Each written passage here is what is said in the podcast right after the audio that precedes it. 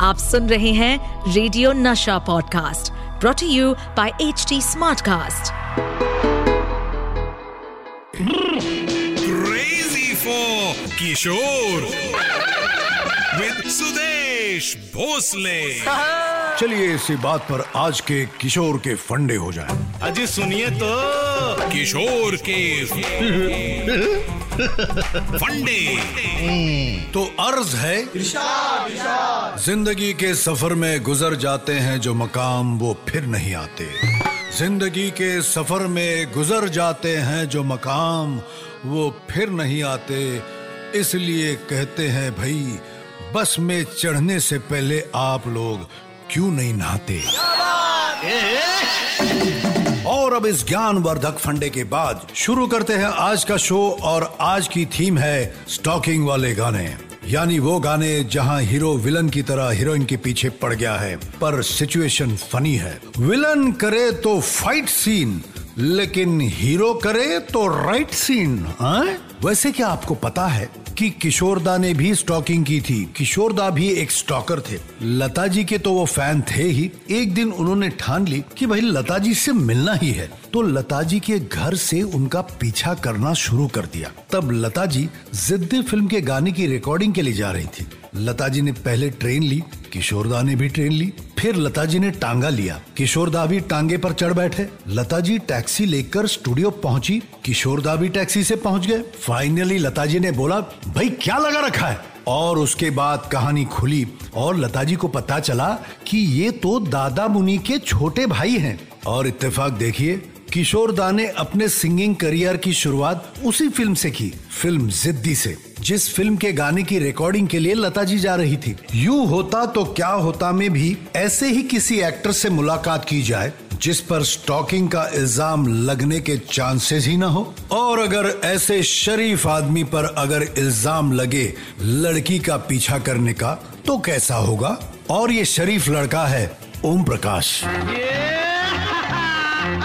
You होता तो क्या होता? Moon भैया हम्म, कसम भगवान की प्रभु की माया है। इन मैडम के पीछे नहीं भाग रहा था मैं। मैं तो इन मैडम से कह रहा था कि खा ले बढ़िया गजक करारी लेकिन ये पड़ गया मुझ पर भारी। अब मैं कैसे समझाऊं किसी को? इस लाइन का तात्पर्य गजक खाने को कहने से हो रहा है। इनको आश्चर्य।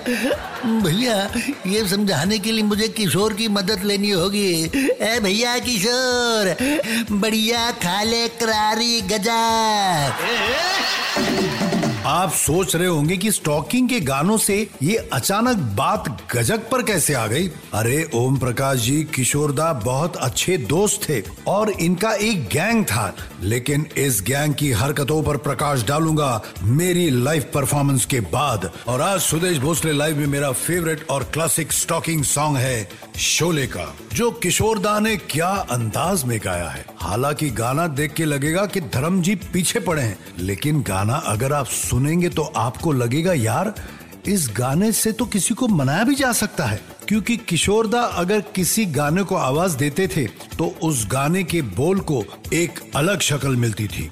जैसे कि इस गाने में किशोरदा ने आनंद बख्शी के मस्ती भरे बोल को एक अलग शक्ल दी है।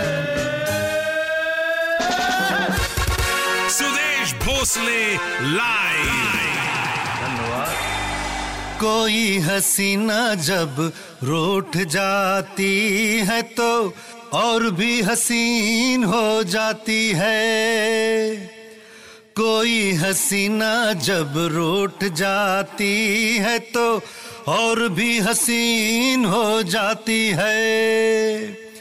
स्टेशन से गाड़ी जब छूट जाती है तो एक, दो, तीन हो जाती है।